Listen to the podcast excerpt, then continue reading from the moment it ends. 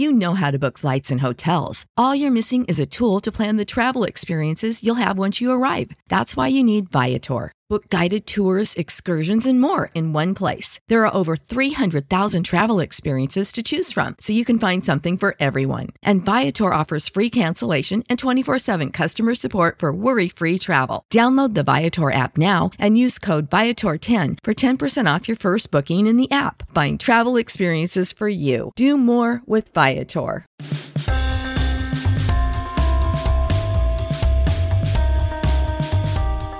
Welcome into the latest episode of the Five Reasons Podcast. I'm Ethan Skolnick here, as always, with Chris Whittingham. Now that you found us, make sure you hit the subscribe or follow button on your favorite podcast provider. That way, you'll get all of our old episodes as well as all of our new episodes as soon as they post. We did a Dolphins episode last week, an NBA slash Heat episode. And tonight, this is a Sunday night, we're coming to you. We're going to just talk about the Heat. So you can also check out Miami Heat Beat. That's uh, Mike Biamonte, the voice of the Heat inside the arena, the PA man was on with them last week. It's great stuff. You got to hear him do his Justice Better, which I think will be iconic in our network. You'll hear it a few thousand times, I believe, um, on that particular podcast. But today I, we're going. I'm, I'm so jealous of just people with with pipes with with just like incredible voices because I'm a, I'm a broadcaster and I don't feel like I have them. And so like you, the, the moment he starts talking, it's like wow that guy has a voice, like a voice that you can understand how in a competition some years ago, Mike Biamonte won uh, the the competition to be the voice of the Heat because my God, would you listen to him? So I, I was actually uh, driving around listening to that uh, today, which is of course uh, the beauty of our podcasting platform that you don't have to listen to it as it airs. I listened to it days after Miami Heat beat posted it, but uh, yeah, I was listening to it and it was like, wow, would you listen to him? And it, it, it was it was really enjoyable. I think Heat fans will love that episode. Well, I, the, the crazy thing about it too was that the, the guy with the best voice in our network, probably other than Simon Clancy on Three Yards per Carry, because I mean, how could you beat the British guy? But, but but the second best guy, I guess I would say, is is Brass Jazz. Um, yeah, actually, and and he too uh, ha- he too has the the pipes that I'm jealous of. Yeah, un- unquestionably. That's John Kozan, and uh, and he actually uh, does some, I think, a cappella and some other kind of singing. And it was just funny to hear him on with Mike B because brass is great, but Mike B is like next level. So it it, uh, it, it, it, was pretty fascinating stuff, and should be a lot of fun, if only to hear his Luol Dang. Luol uh, Deng, because that that was our favorite. And then he he talks on there about how he had to adjust it uh, when Lou came, but he didn't want to make it too, you know, sort of upbeat because he wanted to keep a little bit uh, it's, it's sort of like you're doing a cover, right, of a song, and exactly. you want to the middle of the original song, and, and so I think uh, that's how he was trying to handle that. All right, but let's get into the heat. We, we're going to split this one more into three parts than five parts today, because I think there are three major things to get into. The first thing is just and just simple question that I'm going to pose, and it's it's kind of rhetorical, uh, but we're going to try to answer it, which is how did the Heat get this bad? Because I was at the game last night, uh, wrote a column for HeatBeatMiami.com, and you know I went in hoping to be a little bit more positive because the Heat was not real thrilled with my first offering about two months ago, and yeah, it didn't play out that way. I mean, they lose by 20 plus in a game that they're up 11 against a Detroit team that I mean, let let's just be honest here. I I've thrown this out there. If you take you know the the the best players on the teams competing for the seven and eight spot in the in the East, so you take Orlando, Charlotte uh, Miami and uh, whom I miss and Detroit, mm-hmm. and you throw those players together, you would not beat Golden State in a seven game series. In fact, you might not get a game unless Kemba Walker or Blake Griffin went off. So we're not talking about great teams that the Heat's competing with to get the seven or eight seed.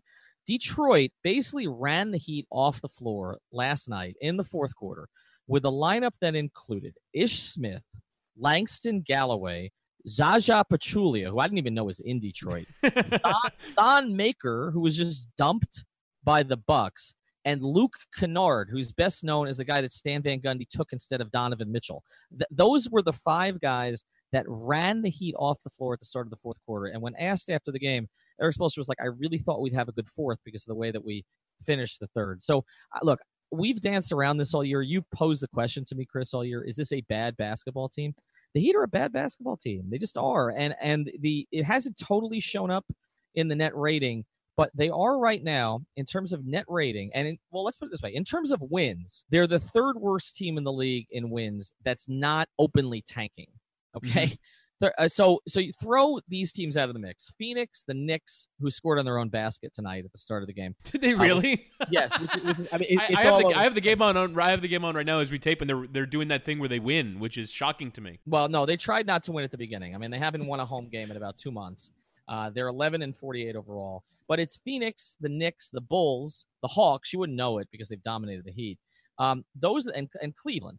Those are the five teams that we know they're openly tanking. So the only teams that are worse than the Heat in wins right now are the Wizards and the Grizzlies, and that's it. Of the teams that actually started the season trying, and with Memphis, I'm not quite sure. Like with, with Washington, I am, but Memphis has now traded, you know, their franchise icon in Marc Gasol. So eh, you have like six teams that aren't trying, which are worse than the Heat. And then you have one in Washington that was trying, but also lost their $40 million point guard. So uh, I just don't know how you would dance around it anymore. And, Like, and you, you have New Orleans that you know is a team that is in, in the middle of losing its its franchise superstar, and who knows, maybe its franchise. Like they're, Mhm. like, they're, they're- it's just one of those. I, I'm sorry, I was looking at the last ten games on the on the year. They're actually a, a positive. Now, I guess the raw number isn't that bad, right? It's a negative one point one, which I mean generally has you at a 38 win team, which is you know uh, maybe like 39 40. But uh, but yeah, I'm just uh, to me losing eight of their last ten. I, I haven't really watched the game. I mean, obviously last night was a calamity, but but before that, um, the Philly game, I thought they were very competitive. Uh, the Golden State game, it goes without saying. I, I think I think the Denver game was a schedule loss, but uh, the Friday night in Sacramento, um, I just. It- really since they lost to Chicago at home uh, at, at the end of January, have I really thought that the Heat played really poorly as it did last night? And I just, to me, bridging the gap between, you know, I was I was making fun of as like, you know, all, the all the Heat fans, you know, on our network and on social media as the Dolphins are losing and the Canes are losing, like, oh, I can't wait for Heat season to start. And I'm making fun of them, going, well, your team's just going to go 43 and 39 and lose in the first round of the playoffs. And for them to even fall short of that, I just can't understand it because okay, so they went on a 30 11 run and it was fool's gold. But the next year, they got to the playoffs. We talked themselves into being competitive. And and so I, I just I wasn't expecting for a, a fall off to happen. I understood that they wouldn't be anywhere near the top four and even the top five in the East, but for them to be this far off of Detroit at home, I just don't understand how it's fallen off this much. Well, I, I think there are a lot of reasons for it. Um, I think t- the biggest reason to me is the competing agendas inside the team, and, and I, I just think when you look at thirty and eleven, What do you mean by that? well, what I mean by that is that I, I, don't think that that various people in the front office and the coaching staff are pulling in the same direction, and I think it's totally confused the players. And the only reason that the team, you know, did what it did a couple of years ago and even last year was they overachieved by a lot. I mean, by a lot. Like, I mean, this is not a 43 win roster to me. I, it's just not in the modern NBA. I mean, they're small in certain areas. They're duplicative at a lot of positions. They don't have a player who's you know better than a B plus on a good day.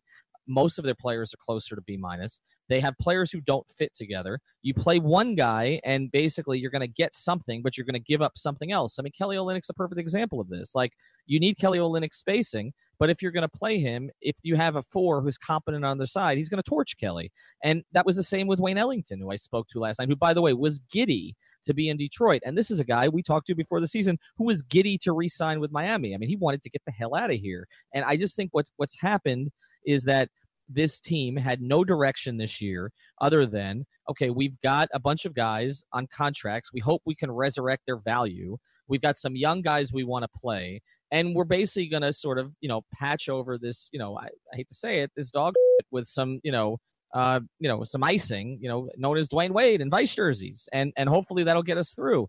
And look, the the only they've had the Heat have had seasons that haven't been particularly memorable under Pat. Okay, now this is going to be only their fifth sub 500 season because they are going to be sub 500. You look at the rest of their schedule; they play more playoff teams than they don't the rest of the way. And the home thing doesn't mean anything for them because even though they have two more home games than road games, they're 11 and 17 at home. I mean, the Dolphins won six home games this year. Dolphins six. Okay, the Heat have only won 11. They played 28. I mean, the Dolphins did that in eight, and Adam Gase, rightly so, got Mhm. fired. Yeah, So- I mean, I mean, we talk about Washington being worse than Miami by by a few games. They're five games above 500 at home. Uh, we talk about you know Atlanta being a tanking team. Atlanta's 10 and 18 at home compared to compared to Miami 11 and 17. Like Miami are appalling at home. Yeah, and Dwyane said it yesterday. So you have all of these things that are going on. Also, the home it doesn't help. The home crowds have not the games I've gone to have not been energized like even they were last year. I just think they're just sick of this group, and I, it's not the group's fault. Like it's just it, it was this thing to to do what it did two years ago is even more remarkable in retrospect. But if you look at it, they sort of developed a formula. Like Dragic and Waiters played really well together for a two to you know two two two and a half month period, and they kind of fed off of that. They found a role for James Johnson. Now James Johnson comes back. He's not in the same shape. Doesn't seem. I don't know if he's not as motivated. I don't know. He just doesn't seem like the same player he was before the injury. And then, you know, he also just regressed hard to the mean. Then you have a guy like Rodney McGruder, who, you know, is, I mean, last is starting last night. Now, look, he got hurt and he probably should have been pulled. They end up having to play Duncan Robinson, who, if you don't know, is not, you know, a former San Antonio Spur, but is is a shooting prospect they got out of the G League, who is an interesting prospect. But you've got Duncan Robinson, you know, sort of, I know you didn't have justice, but sort of starting the second half, okay, in a critical game against Detroit. I mean, a game that if you want to make the playoffs was very important it's just it's a mess and and i think they hope they could get rid of more players sooner. They could create roles for certain guys. I mean think about it. They've been this bad and whiteside has exceeded our expectations chris. Like let's yeah. like how is and, that and, and, and, I don't know, like, uh, to be honest, so I'm looking at the, the last 10 games, which is when they've lost 8 out of 10. Um, and Justise Winslow has far exceeded my expectations, and I think has exceeded uh, the expectations of a lot of people, even the people that were bullish on him uh, for what he's contributed. You look at last 10, he's a plus 16. Like, that is as good as it gets in the NBA. Uh, Olynyk is a plus 12. McGruder, who I think is, has, has taken his fair share, to crit- uh, fair share of criticism, perhaps rightly, is a plus 9 in this period. Bam is a plus 5. Uh, Josh Richardson's a plus 2. Like, you have players that are developing well, that are helping you win, and yet – there's a couple of guys on the back end of the roster that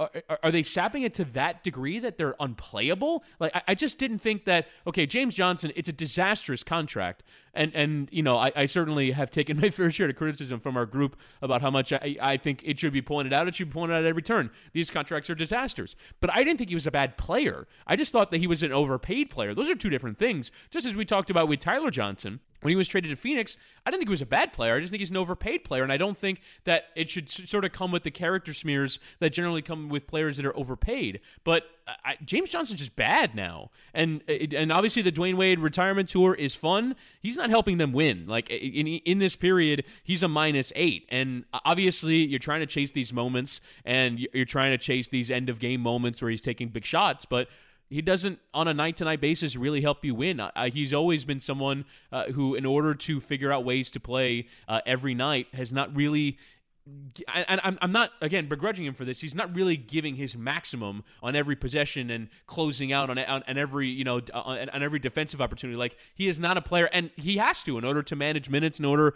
uh, to to to be able to play every night. But he doesn't help you win, and so I'm just amazed that there are players that are that much of a sap. Not that Dwyane is, but more that James Johnson and even Tyler Johnson when, when he was still with the team, uh, and Whiteside to some extent, and Waiters. That these guys are such saps now that it's it's it's to the point where, as you said, they're bad, and they're you know more than a few games under 500, which again I wasn't expecting. They're 26 and 32, and uh, they're a, they're a half game behind Orlando, who won again today at Toronto. Um, and that uh, Orlando is better than. I, I, just I can't I couldn't have imagined before the year. I, but you I, said that though. But, but I mean, let, us go back. I mean, yeah, uh, sure. Th- this was the argument that you had with our Giancarlo Navas when you basically said if you didn't have Spoelstra, you would be the Magic. Mm-hmm. And I mean, they're, they're worse than the Magic, and they do have Spoelstra. So how much worse are they really in theory? Because I, I look, I, you know, you say they're they're that they're. I think what's happened here is you have players who were average, and now they're not motivated, and, and mm-hmm. that's the worst possible combination. Like uh, with a lot of these guys, I mean, they paid them. Like, I mean, they paid James Johnson, they paid Dion Waiters, they they paid all these guys, and they're just and not not only they're they not motivated, but they're frustrated. I mean, what's going to start to come out? I mean, Wayne, Wayne Ellington is like the nicest guy you'll ever meet. Like he's not a complainer, okay, but he made it known to people. You know, I know reporters he talked to, like when he was still here, like how badly he wanted to get out of the situation, like that. And then you know, look at my Instagram from last night. Like, look at the smile on his face. I mean, that's the brightest, broadest smile, and he's in Detroit. Yeah, he's not, he didn't side with L.A. He didn't side with you know some beautiful warm weather place. He's at or even a team that's winning or that's gonna win, right? He didn't, he didn't yeah, go to and, he didn't go to Toronto to go and chase a championship. And he said, if you if you watch the video, it's on Five Reasons Sports IG. That he said he said I when you know the idea that they could they Detroit could knock the Heat out of the playoffs. He said I know six straight times with a huge smile on his face and ended it with I know. Okay, I mean, he wanted out of here. So so look, if he is affected by this, right? Which uh, Wayne has a terrific reputation. What's Dion putting into it? What's James Mhm. Johnson putting into it? These are guys who've been passed around to various teams for a lot of different reasons. Like how? So are you getting max effort from these guys? And then that locker room yesterday. I'm not in their locker room a lot. I mean, it's not like the old days, but I was in there yesterday. Dwyane was really short, really short. Didn't want to be there. Okay, It was very blunt. Was like, we're we're, we're terrible at home. Um, and then you know, Goran was not really in the mood, and you know, Goran's a genial figure. I mean, and uh, they just they they uh, we've talked on the podcast, and I talked to you know with Leif and to to Nekias about this. That Spo looks as unhappy as I, I've seen him, um, at least you know in interviews. I haven't had any direct you know uh, interaction with him like I used to, but I was at the presser yesterday. I've been at some of his pressers, and he just doesn't look pleased. Uh, and so and and then when you talk to people inside the organization who deal with him regularly, they say he's not the same in terms of you know sort of how he's he's uh you know handling some of this stuff okay that that there's a frustration level there so I, just it just this is the season that like you know i said like this is the season like you just want to sort of sweep into the sea like it, just there's, there's only three things all right that that have been of any note this entire year and that is dwyane wade vice jerseys and some winslow flashes and Mhm. and that's it. Like there's not and, and and I posed this question on Twitter, you know, because I I sort of came around back around to this in a roundabout way, but like he, you know they've only had five losing seasons under under Pat's you know stewardship. Um, is this season less enjoyable than 14, 15, the year after LeBron left? I feel like that season, like at least like there was like that moment where Henry Walker hit a shot at the end of the game or whatever his name Mhm. was. There was yeah, I, I mean, mean- you had you had Chris Bosh for 50 games. You had you know Dwyane Wade coming back, and and you're still emotionally at a place where you know we're not going to let uh, LeBron James destroy you, and and there's still that positive feeling off of having just gone uh, to the finals. Whereas now, uh, I mean, it's just it, it's so browbeating uh, to see a- team that it's the same team on the floor every night that it's been for you know uh, nearing on two and a half years now and there's just, there, there's nothing new on a night to night basis. There's nothing that you're getting your hopes up over. There's no player that's going to become a superstar, and so you're just waiting around uh, for for you know for cap space, for a trade to be made, for a move to be made that's going to you know get you out of this mess. And there's just not really been that joy. And and to me, and this is something that we want to talk about on this podcast, um, is that it's kind of I don't want to say sapped the Dwyane Wade joy, but I don't feel like those moments that people have been wanting have really come that often. I mean, we we had one in the Golden State game, and then they lost the game, so you kind of lose that one. Like, is there going to be a video montage of things that Dwyane Wade did this year that is going to carry on, or is it just going to be the you know the, the the montage of the 16 year or the 14 and a half or whatever it was uh, years that he was with Miami? Like, I I don't know if anything from this year has even really made it on to the highlight reel. So I- I'm just I- I'm, I'm at a loss, and and I was talking to you about this off air about you know, how it went from a team that we were making fun of for being so average to being a team that's bad. And frankly, I mean now uh, to, to look the other way as as you know Orlando wins again, and and we'll see what Miami can do. Now they do have three of their next seven at home against the bottom five, uh, so they're home with Atlanta, home with Cleveland, and home with Phoenix. That, again, those are not guaranteed wins because they've lost to Chicago already at home, but uh, that's where they are. They're they're tenth in the lottery standings. Uh, you know, depending on what New Orleans and Dallas can do, they can perhaps uh, move a little bit lower. I mean, maybe this is the right way for them to go as opposed to being the eight seed. But still, I, I just I, I thought uh, it's a team that and, and Erik Spoelstra said it before yesterday's game that's going to try to win. They're definitely not going to be uh, the tanking team. If you know, he said if we start looking for ping pong balls, then we're all going to be miserable. But I mean, that might be the only silver lining from the season. Well, it might be, but uh, I mean, what's going to frustrate Heat fans so much is that they're going, to you know, they, they look like they're headed for ninth or tenth in the East, and people are going to want to know why they didn't turn tail earlier, right? Because eh, if if this ends up just like two years ago, where you know they were 11 and 30 and a lot of people yourself included were calling for them to go full tank and then they went on this miraculous ridiculous very fun run i mean let's let's acknowledge it it Sure. was fun at the time the 13 game Yeah, I mean, I, I gave up. I gave up on. I gave up on calling for a tank when they beat Golden State at home and Dion Waiters hits that shot. It's like, all right, this is fun. Like, Right, Let, but- us have a nice time. Like, in, in the end, it's just not what the Heat do. Like, as much as they could have, like, they could have, you know, traded players and they, and they could have just gone in the entire. th- They were never going to, and they don't. And this is what Al from Heat Beat says all the time. It's like, why are you rooting for this when you know they're never going to do it? Like, why why are you that interested in it when uh, we know you're basically rooting for them to be, you know, bad by incompetence rather than bad by purpose. And But they are, though. But- right, but they- right. But that but that's something that's so surprising that- to me is that all these teams are trying. New York is throwing out a lineup every night with the intention of not winning as they're up nine against the on their own Spurs. right, yeah. Like they, they, send a lineup out there every night with the intention of not winning. The Heat are doing the exact opposite, and they're failing. Like it's just so weird to me.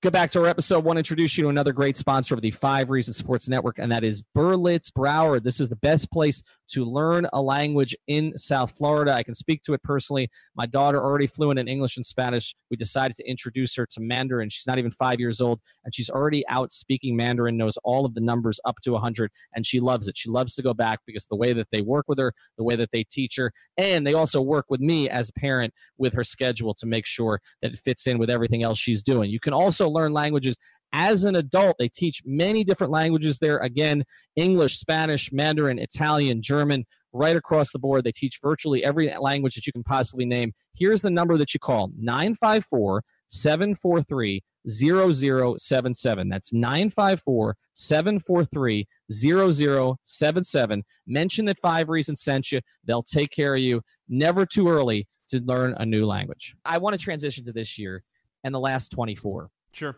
Dwyane Wade should start rest of the way. Hmm. It's enough. It's enough. It's enough. Okay. I, I, I, you know, yes, the best moment yesterday, probably the whole thing was him taking off his warm up and getting ready to come in. Introduce him last. He should start at home at the very least. Okay. Like, what, what are you doing otherwise? Like, just let him play. What's the worst that happens? So, like you said, if he doesn't contribute to winning, that helps you in the tanking, the subtle tanking process. Like, I, I, enough with Dion as a starter. Enough with Rodney McGruder as a starter. Just start Dwyane. Like, Dwyane should not be finishing his career behind, and much respect for the, making himself into a player. He should not be finishing his career behind Rodney McGruder. Just shouldn't. Like not not in this circumstance, okay? Not when there's there's no championship at stake. Just put Dwyane in the starting lineup now, okay? And at least again, it's another gimmick to a certain degree, but fine, you need one for the last 24. I I I don't I don't understand why you would wait at this stage and play him 30 plus minutes. What are you what are you resting him for? The JCC? Like I just just just play him. Play him with the four kids because you know what? You you put him out there and you play him with the four kids. They're going to learn something. They may not win this year, but they're going to learn something. They're going to be better players by playing with Dwyane. A lot of them had their best moments playing with Dwyane. I mean, uh, Bam in particular, I think of late, uh, you know, when Bam's been good, it tends to be when Dwyane's on the floor, right? Justise, I know there's been you know some difficulty there at times this year, but I would still do it. Josh, we're not expecting Josh to be you know what they were expecting early in the year, which is your killer. It's just not in him. Okay, he's a very good you know second or third option. I think he had you know the one the game in what was it the game in Golden State right where he scored yeah. was he was tremendous. I think. Right, but but he's not going to do that regularly. He's he's he's kind of he's a little bit Eddie Jones light. I mean, he's better at some things, but he has a lot of Eddie's personality traits.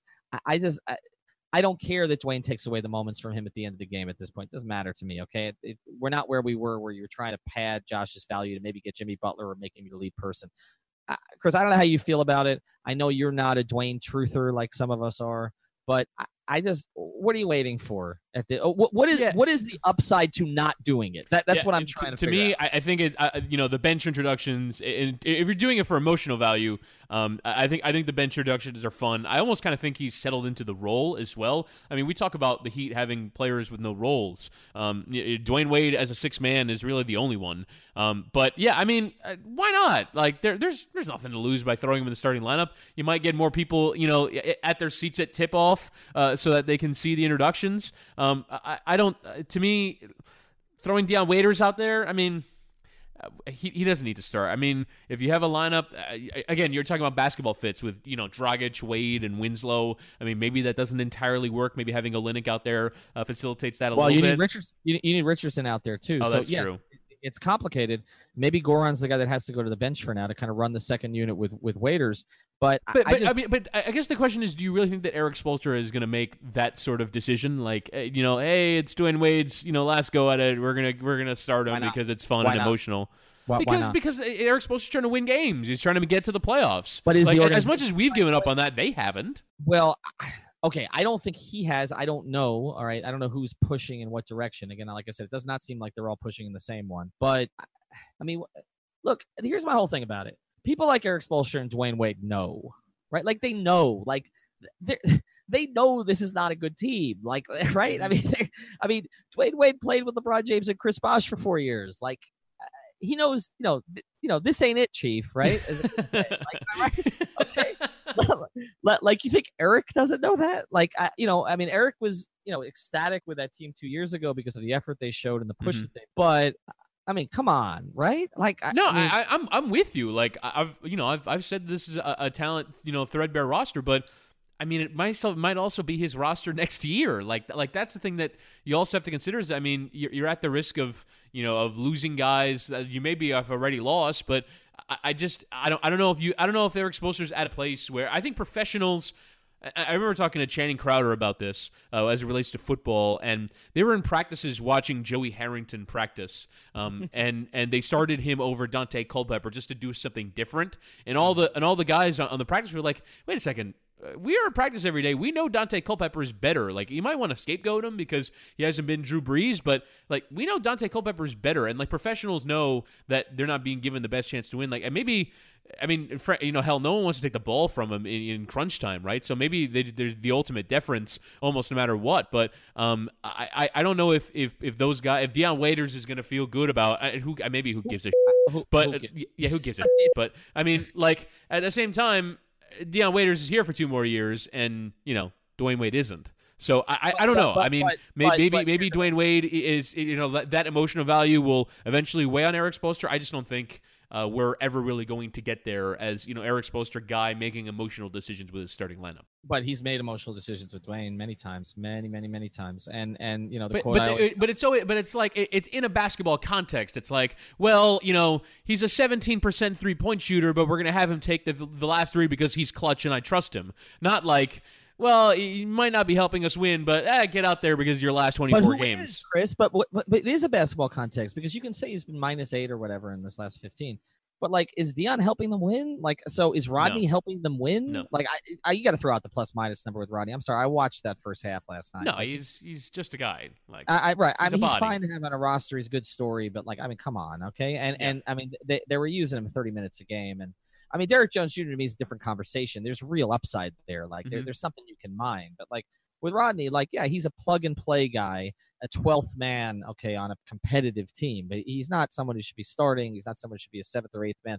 So, so who are we talking about? Like, what, what I mean, and and this idea, well, he'd take the ball out of Justise's hands. Okay, Justise can wait. Like, I'd rather Dwyane take it out of his hands in his final season than Dion or James Johnson keep taking it out of his hands. I mean, that to me is just stupid. Like, and I, I know you can say, well, they got to be here a couple more years. I'm sorry, you got to bite the bullet on that. Like, I, it's you got. Support for this podcast and the following message come from Corient. Corient provides wealth management services centered around you. They focus on exceeding your expectations and simplifying your life. Corient has been helping high achievers just like you enjoy their lives more fully, preserve their wealth, and provide for the people, causes, and communities they care about. As one of the largest integrated fee only registered investment advisors in the U.S., Corient has deeply experienced teams in 23 strategic locations. Corient has extensive knowledge spanning the full spectrum of planning, investing, lending, and money management disciplines. Leverage Corient's exclusive network of experts to craft custom solutions designed to help you reach your financial goals, no matter how complex they may be. Real wealth requires real solutions. For more information, connect with a wealth advisor today at corient.com. That's C O R I E N T.com. Corient.com. Rid bite, how? Bite how? Like uh, trade? I, I, I, don't know. I mean, you, you may just have to wait the year, okay, and stash them next. It wouldn't be the first time. I mean, what, look at Chandler Parsons in Memphis. Like, I Mhm. mean, so if that becomes, But, but you're but you're not trading those guys. So you're only either waiving them with a stretch uh, provision or giving up picks in order to get rid of them.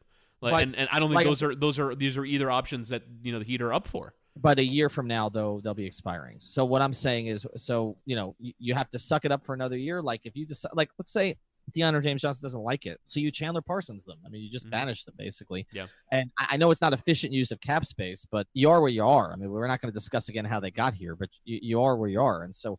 I- just my thing is this, okay? Uh, This ultimately sports are about the fans. If you're not winning a championship, you're not competing for a championship, and there are how many teams are competing for a championship this year in reality? Maybe six. Yeah. Okay, I mean, and that's a lot. That's more than there've been in. Yeah, and, and to and to me the the best thing that's looming for the NBA is Kevin Durant leaving Golden State because that number grows exponentially Yes. if Kevin Durant is with the Knicks next year. Then the number becomes like twelve. Right, right. So okay, so they're okay, but if you're not one of those teams, Sure. the Heat are not one of those teams, they're not. uh, Like I said, they're they're third worst team in the league that's not tanking.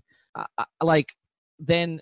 To me, it's about the fans. It's either about winning a championship or it's about their enjoyment. And the last 24 games, the fans want to see Dwyane Wade. I mean, I, I th- that's it. Like they, they don't care about the rest of this. There's no interest in the rest of. I mean, you can get them a little bit interested in Justise and somewhat interested in Josh, and that's about where it ends. Like, and they they like and respect Goran, and that's it. Like, there's no attachment to anybody else on this team at all. And so, and and Dwyane's attachment dwarfs everybody else by a million percent combined. So just give him the 32 minutes. And and I, I have people on Twitter who are like, oh, well, you want to break the man in his last season. Like, no, it's not to try to push him to make the plays. I just want to see more of him. I, He- he's got a There we go. lifetime of rest ahead of him. right. It's, it, that's, I mean, I mean, again, I mean, he's got these bionic knees now that he didn't have five years ago. his, like, his off season is the rest of his life.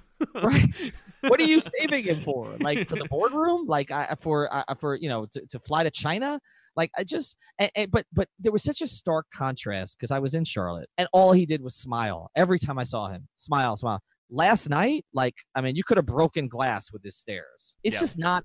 It's just not a fun place to be right now, right? And yeah, so and, and he, he had a particularly worse uh, compared to the rest of his teammates. Uh, Dwyane Wade, uh, a- team worst minus twenty two, and so like like he, he he was in a mood uh, to be to be that level of, of frosty because I mean basically anytime he was on the floor the Heat were the Heat were losing. So I mean that that only that only amplifies that feeling.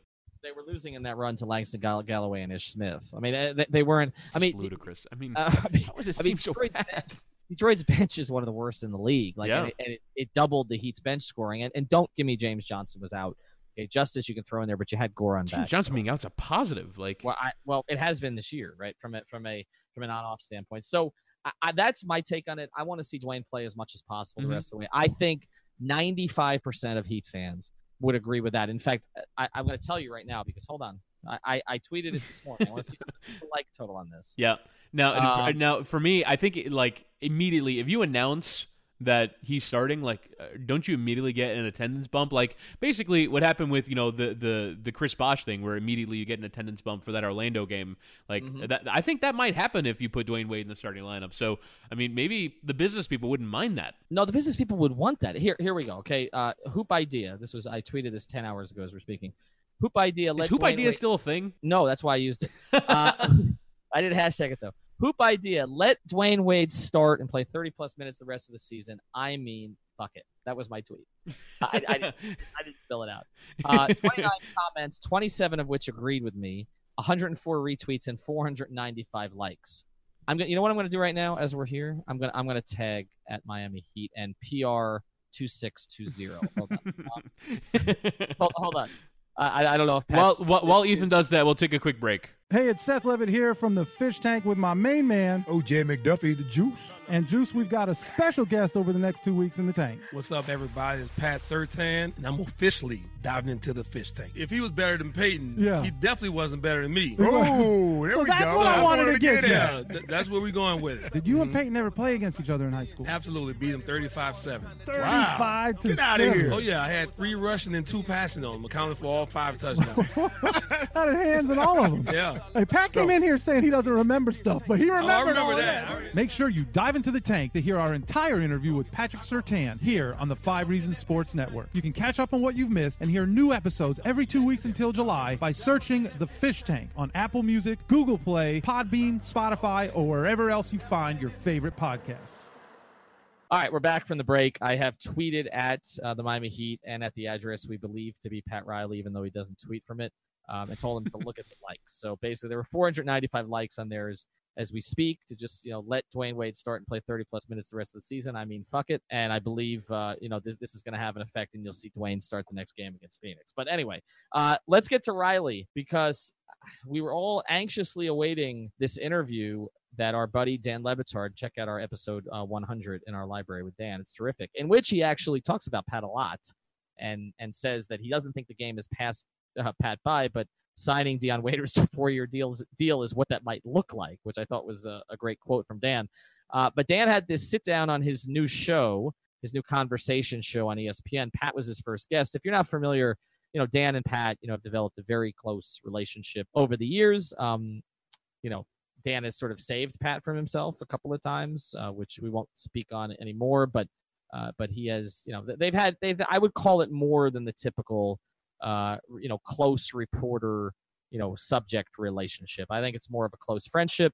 We can talk, you know, at times because something I I've struggled with as a sports writer about kind of where that line is. I think Dan had it with Ricky Williams a little bit, but it is what it is. Um, and it to the point that you know when the Pat Dwyane stuff was going on in 2016, you and I had Dan on our show to basically take the Riley perspective while I took the Wade perspective. And I thought we were basically proxies for the two of them uh, to the point that we probably could have hammered out a deal in those 30 minutes. Uh, if somebody, if somebody had let us, that's actually my favorite radio that I did, um, you know, on that show, just because, and not because, you know, it wasn't you or Israel or somebody else, my co-host talking, but uh, I just thought, I thought, I thought we kind of nailed it with that. And, and so they have a relationship uh, that, that goes way back. And so it was kind of natural that Pat would be, Dan's first guest. Um, I thought it was interesting. Uh, a lot about Pat's background, a lot of which we know or I've written, uh, others have written. You know, I wrote it in a Bleacher Report one on one I had with Pat in 2015, where he spoke to a lot of his background and his history. Uh, but there was what was interesting to me about it, Chris, especially because Pat has not spoken to the media, and we've talked about this. He he, I talked asked Ira last night, had Pat ever not spoken after making a trade? He didn't think it was that unusual because he said, you know, they didn't acquire anybody because they, they don't really view Ryan Anderson as an acquisition. But but I, I still thought it was odd. I can't remember any time where Pat hasn't spoken after the deadline, after being active in some way. And so kind of stuck out to me. So we were waiting for this interview for him to say something. And then there was this great tease about how when LeBron walked that ESPN's been putting out about how when LeBron walked out the door, he saw, you know, a 10 year dynasty, you know, go away, which again, similar he's used the phrase generational team. He did it again with me in that piece. He's used other stuff. Not new, but it was interesting that he would bring up LeBron again. That didn't air in the piece. And there was only one mention of the Heat, like even beyond 2006, okay, which was about Zoe. There was like nothing from the last 13 years, like to the point that a lot of us think there's going to be a part two and a part three to this thing because they didn't even use the LeBron tease. It wasn't even in there. And the only thing he said about currently is that he is basically, he essentially said he was committed to Erik and to Mickey. Those are the two names he mentioned. Usually he mentions Andy too, but he was committed to Erik and to Mickey uh, to see this thing through and to chase another championship. So I guess what did you make of the interview? What was said? What was not said? What was not aired? Mm-hmm. And and kind of where it stands with Pat right now. Yeah, I think uh, it's one of those things formatted for time. Definitely, I don't know if because I, I think a live sporting event must have run over because I DVR'd it and um and they were re-airing the Reggie Miller thirty for thirty uh, with Spike Lee, and it ran like nine minutes over. So I, I actually only uh, got what, what what what was on my DVR, and um I, I was obviously surprised that you know that portion of it wasn't really used, but at the same time, I mean, they're they're also they're trying to build a narrative. They're trying to talk about his classic car collection. They're trying to talk about you know his life, and I think those are things that are interesting to Dan as opposed to um the you know day to day heat stuff. But I, I do I do think that at the same time they, they, they lost that opportunity to build that newsworthiness. But uh, to me, the thing you know him talking about I want to continue to build out uh, you know a, a, contender. I want to continue to try and win. I, I'm surprised that uh, he is that committed to this um, because. I, I would just assume that you know a, a man in his you know early to mid seventies is nearing the nearing the stage where I mean I'm looking at this team and I, I don't know how I'm going to leave it. I really think he's only staying because I can't leave like this. That's really his only and and why he probably laments the LeBron thing is because maybe at some point you know he lets the LeBron thing go, uh, maybe moves into an advisory role and lets someone else take charge of it. But I, I don't think that uh, he's really is on board for any other reason than I've got to fix this. I can't I can't leave the organization like this. But uh, is he even isn't even at a place where he can? And that to me the most amazing thing uh, about Pat is that obviously you look at him uh, on on the show and he's you know builds up he builds up his mythology and he's you know recalling like moment from he he shows you why he's had so much success with this. I mean, he's like recalling moment for moment the 84 finals or the the 85 finals or whichever one he's talking about and he's just a savant and and you can understand, you know, why he has the ultimate confidence in himself, but I I do kind of I, I watch this with a little bit less uh, of an aura uh, uh, around Pat Riley, and that for me has kind of been the disappointing bit about these last two years, and why you know we talk about sad retirements as it relates to players, and uh, why that might also apply to Riley because there is just that loss of his reputation, and maybe he should talk more uh, because you know he reminds us more of why you know people have the ultimate respect for him. And I, I, I did feel a bit of that leaving the interview. Is uh, you know you understand you know why he's this legendary figure, but I mean maybe there should be more communication about how this is going to work and how this is going to change. But I, I just I can't believe that um, that we've reached a stage that four years on, five years on from the Big Three era that I'm thinking about Pat Riley in these terms, and I'm questioning whether he can fix it when he put the ultimate thing together. I, I just can't believe that it's come to this. Dan, Dan, did a South Beach sessions with uh, with Pat when he was doing those um, before he's brought them back now. But uh, what was it, about three years ago? I guess yeah. it was not that long after LeBron left, and and I um and I remember because I cited it when I interviewed him, so it's actually got to be four years ago now. And you know, they, it, it, Pat's I, I, would say the aura thing has faded a little bit since then. Like it, it was not because it was before he panicked, right? I mean, like it was one thing to say, well, you lost LeBron, and we can all. There's a lot of different reasons that are given for why LeBron left. Whether you dealt with LeBron's camp a lot as I did, or whether you dealt with the Heat a lot as I did. There's totally different reasons. There's people inside the Heat organization who basically give reasons that have never been publicly aired. Okay, and I'm not going to do it here, but but there's there's just a lot of reasons that have been given. And so there was enough sort of smoke out there that was hard, fog, I would say is better term than smoke, that it was really hard to just pin it on Pat. But but look what's happened since. You had the 2016 debacle with Dwyane, which followed the 2015 uncomfortable situation with Dwyane. So for the casuals who would defend, who would have gone to their grave for Pat, like gone to the mat in any situation, now you had Pat pitted against someone they liked better like uh, who had given them more, okay, which is very hard to do in this town. I mean, Pat is on the Mount Rushmore, but Dwyane's Dwyane's head is bigger on it, okay, I think. Um, and so I, I just think that that that created this thing where Pat was no longer infallible, and then that got compounded by the panic, by the panic of 2016. Maybe Tyler Johnson was Mickey's fault, but even so, uh, you know, the panic, you know, of the Whiteside move, which whether you defended at the time or not, which I did obviously has sort of not worked out that well. Even now, like you've, you've, you recouped a little bit, but not what you'd hoped when you signed him to a max contract. And then the disastrous summer of 2017, which we're not going to revisit. And so, and then him putting himself in this position where he he he they may have done a really good job of recruiting Kevin Durant or Gordon Hayward or going after Jimmy Butler, or any of the other players that they've tried to get, Kawhi, who I know they threw everybody on the table for, but because of previous mistakes, it was it was a lost cause. Like they could they could do the greatest job in the world, and the chances were still minimal that they were going to pull it off. And so I do think that the aura has faded. I do think you and I are going to do an episode because I want to compare it to the end of Shula, and and we need to find the right guests for that. We're working on it. Uh, but I think I have we have a guest in mind who I think would be really good on that topic. But I, that that's where it is. And so I think about the interview to me I mean, you you mentioned how he doesn't want to go out like this.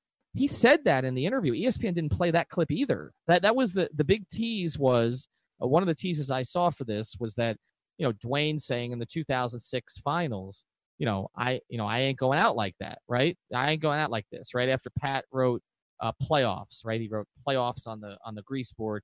You know, this iconic moment, right? The 15 strong thing. I ain't going out like this. And and Pat tells Le Batard that. He says, you know, I feel I'm I ain't going out like this. I don't know why ESPN didn't run that either. Like it makes me feel like there's more more coming. But you're right. He doesn't want to go out like this. When I interviewed him in 15 and I asked him what it's going to take for him to walk away, he says, when we win another championship, Chris, not Bosh, but Riley, his wife, of 48 years, we're we're heading to a plane and we're going to we're turning everything off and we're going to Paris. You won't even see me. He's like, there won't be champagne. I don't believe him on this, but he said there won't be champagne. There won't be a post game presser. There won't be anything. We'll win a title and you'll never see us again. Like that, that was his image in his head. But that's not going to happen, right? Yeah. Like that, that's not going to happen. Not without like, some dramatic turn of fortune. Yeah. I mean, dramatic. Like I mean, are they even though they're a great destination? Are could we could we reasonably say they're closer to a championship than the Panthers because the Panthers never get anything right? Are, are they reasonably as as much as they've been the gold standard organization in this town? Can't take that away from them ever. He's been. I mean, we're mentioning fifth losing season in 24. Okay, it's um, remarkable. He's he's been an icon. He's Mount Rushmore, everything else. But are they necessarily closer to a championship than the Mar- Miami Marlins right now? Really? I mean, both teams are starting from like, and, and we can we can do this comparison as much as we want. Everyone's starting from nothing, right? So the Marlins have you know these prospects. Uh, the Heat can have a blank slate of cap space in two years, um, and uh, and the Dolphins can you know draft a quarterback number one overall in a year's time and uh, and and start from there. But realistically, right now, everyone's got nothing. Um, I mean, maybe the University of Miami has something, uh, you know, because you know they've got a coach and you can recruit, and and those things can prove to be the difference in a way that they just can't be in professional sports. Um, and then, uh, I mean, the Panthers, like you said, I, I think they're far away because uh, they're they're trading for cap space, right? I mean, I don't know if they're going to do anything before the deadline, but they're basically they're in a cap space mode, um, and it, it, sort of makes me think that they don't think what the, that what they have is enough. When I think that was our impression of it. But yeah, I mean, everyone's starting from nothing, and so can Pat Riley with a blank slate? First off, at this point, can he really be trusted to have a blank slate? Because um, right now, the joke of the Heat is that you know anyone who does anything good for them is going to get a four-year, forty million, forty million dollar deal. Like, can you really expect that? You know, when Goran Dragic opts out, or, or you know is on a new contract, that he's not given a, a multi-year extension, or that you know what does the Bam Adebayo extension look like? What does Justise Winslow uh, Winslow's extension look like? Like, uh, can you even really be trusted to have a blank slate? And then if he does have one, what does that look like? And, and, and who can you bring in and who's going to be attracted to this situation? I mean, Miami has kind of taken themselves out of the running. What happens when they get back in the running? And is that going to be enough to, to lead them towards a championship? So I, I just think that everyone right now is starting from nothing. And to me, the fact that Pat Riley, this late in life, still wants to start from nothing and go again, I admire it. I mean, obviously, you know, I, I don't. I, it, there is definitely an ageist um, element to you know. Say, oh, he's so old. Why? Why would he want to carry on? Like if he wants to carry on, he can carry on. But yeah, I don't I, have. I'm, I'm, I'm, amazed. I'm, I'm amazed that he wants to. Yeah, and look, I, mean, I want to be very clear on this. Maybe I should have said this at the very start of the podcast, and, and I'm going to be clear on this going forward. I think the things that have happened over the past three years with this franchise would get most executives fired would. That's not saying I'm not that's not me saying that they should in this case. Those are two different things. Most other franchises if you sign the kind of contracts, player these kind of players or those kind of contracts, you're gone in 3 years. You just are. I mean and and especially when you're still trying to dig out of it and everything else that's happened and this this muddled roster and all the rest. Like other guys would get fired. But that is totally different than me saying he should be. okay. And, and I want to make that clear. He has earned the right to go out on his terms. All right. And so in the same way I felt that Shula did earn the right to go out on his terms. A discussion we'll have another day. But but th- this would get you fired somewhere else. It, it would. And so and you know if if if, if it wasn't hidden with that track record working for this owner in this market uh, with everything else that Pat has accomplished, it's just if you just looked at it and put it on a slate, it is what it is. I mean, it's been bad. And so uh, but I want to make I want to make that very very clear. I'm not going to call for Pat's firing at any time. Maybe more power being given to some others of the organization. I feel like I've heard that that has started to happen a little bit in, in some cases, and Pat has deferred a little bit more on some things. That I think is is responsible at this stage. But I also am not going to be ageist about this. I don't care how old he is. I really don't. He can be 88 years old if he if he's still good at this. Like let him do it. Like I don't have mm-hmm. a problem with that.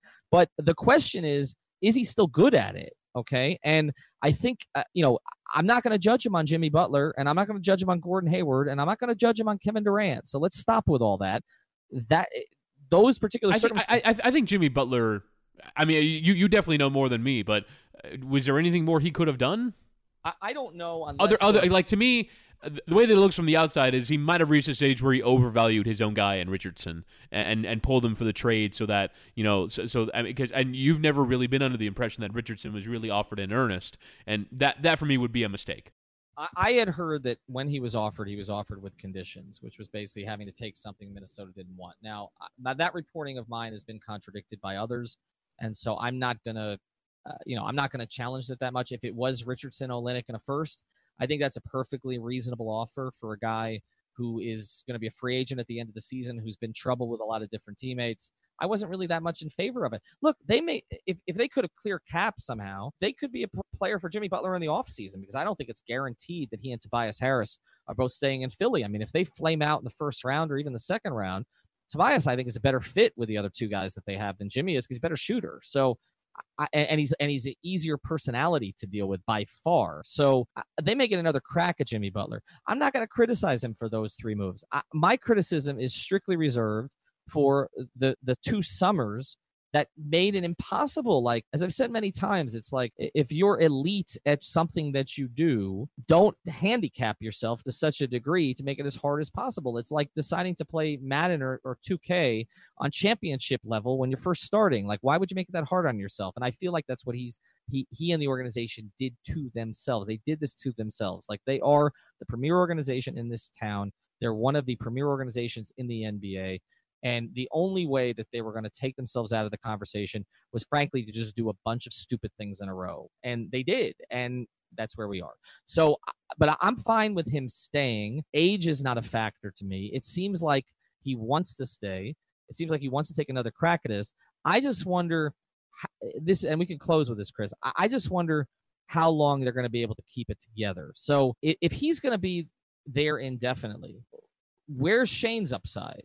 Mm-hmm. Where's you know uh, you know Nick? I mean, is basically owns the team. You know, obviously along with Mickey, he handles a lot of other stuff. Does Adam Simon stay forever? You know, Chet has already sort of moved to the side. And the biggest question I have is the coach. Like he's been in this organization for 23 years. Yeah, he's been I mean, a head coach for 11.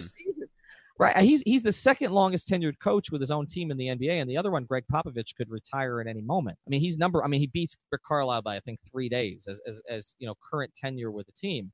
Carlisle coached obviously Detroit and Indiana before he went to Dallas, but Erik's been here forever. He's got he's got a baby, okay, which changes his life. He's been traveling, okay, for you know decade plus. He had uh, more than that. He's had uh, he had one of the most pressurized jobs in the world in any field for four years. I mean, he, he looks to me, uh, like I said, just from the outside. I haven't communicated with him directly about this. I'm just saying he just looks tired to me. He looks frustrated to me. You know, he's never said a bad word about Pat publicly. There's been acknowledgement after the fact, you know, that they didn't really speak, you know, for like a month during a championship run. There's there's more friction there at times than I think commonly gets reported. Um, you know, I've heard of some scenarios that you know that have been there. Erik's his own man in a lot of different ways, even though he is incredibly reverential when he speaks about Pat, and rightly so because Pat gave him you know an enormous break, and not I mean the first time just keeping him around, okay, as the video guy, and then obviously, you know, anointing him to be the head coach and then keeping him as the head coach when they brought in the big three and then keeping him as the head coach when LeBron wanted him out initially. Like uh, Pat has done great things for Erik and he should be, he should show reverence to Pat. But like, it's 23 years of the same damn voice. Like, how, you know what I mean? Like, yeah. I just wonder. I, I wonder how long this is sustainable to kind of keep everybody aligned and under the same roof when, when it's it's apparent that it's been wearing on a lot of different people the way that this has played out. And you know we'll see we'll see. But uh, I, I hope that we get to hear more of the riley interview with dan because dan gets the best stuff out of pat. And and i feel like there was really compelling stuff about pat and his wife and about the you know the stuff we've heard before about zoe telling him to you know go talk to the fucking team and do his fucking job and all that. We, we've heard all that. But like uh, if there's anything else about what direction is for the franchise because he hasn't given it lately. He hasn't given it. Yeah, uh, I mean, and and he, and he hasn't. Re- I mean, and he's not gonna. I mean, I don't know. I mean, he, he he can be at times exceedingly honest, but there can be a moment where he just goes, you know what, guys, I really screwed this up.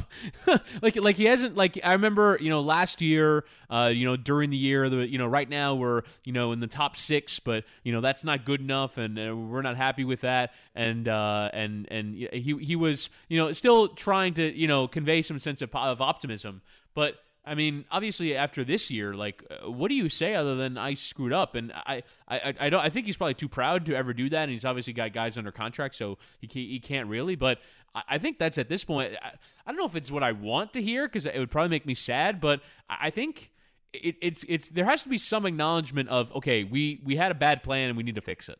But he's done this before. I think part of what's keeping him from doing it now is that uh, saying that publicly basically acknowledges that certain guys on your roster shouldn't be there and you don't want them there anymore. So it, it's it's hard for him to say it. I think that after, that has to be followed up with action, whether it's you know waving or whatever. Right, right. You can't you can't just right, you can't just say that like you know we made a bunch of dumb moves in 2017 and it's everybody checks this out. Oh, who signed in 2017? Okay, now we got it. Like he's not eh, he's not going to do that. And also again, not reporting this, but if he's not aligned with everybody in there in there about things like him saying something could could affect you know the way that somebody else does their job, right? So I, I, I get it to a certain degree. All I've said is it's unusual that he hasn't in some way addressed it because he is one of the great talkers of all time in sports. And one of the things he's done consistently, and I used to regret this because it, it drove me insane, is I would go down to when I was a columnist for the Sentinel in particular for eight years, I would go down to write a critical column about Pat. And then in the first five minutes of his presser, he would destroy himself. Okay and I'd be like, oh, I feel kind of feel bad for him now. Like I'm not, and I, I, would, I mean, I, I just, I mean, he was, he was great. It was like the preemptive strike, right? Like against the whole situation. He's a master at this. I mean, if you read anything he's ever written, I mean, he's a brilliant, brilliant person, but it hasn't been good. And it's like nobody can directly acknowledge it. And so you just get whispers from different parts of the organization. And, and that's basically where you're at. And it's just, it's a strange place uh, for them to be. But we'll have more on this as we go forward. We went long on this one, but just start Dwyane Wade, okay? Start Dwyane Wade.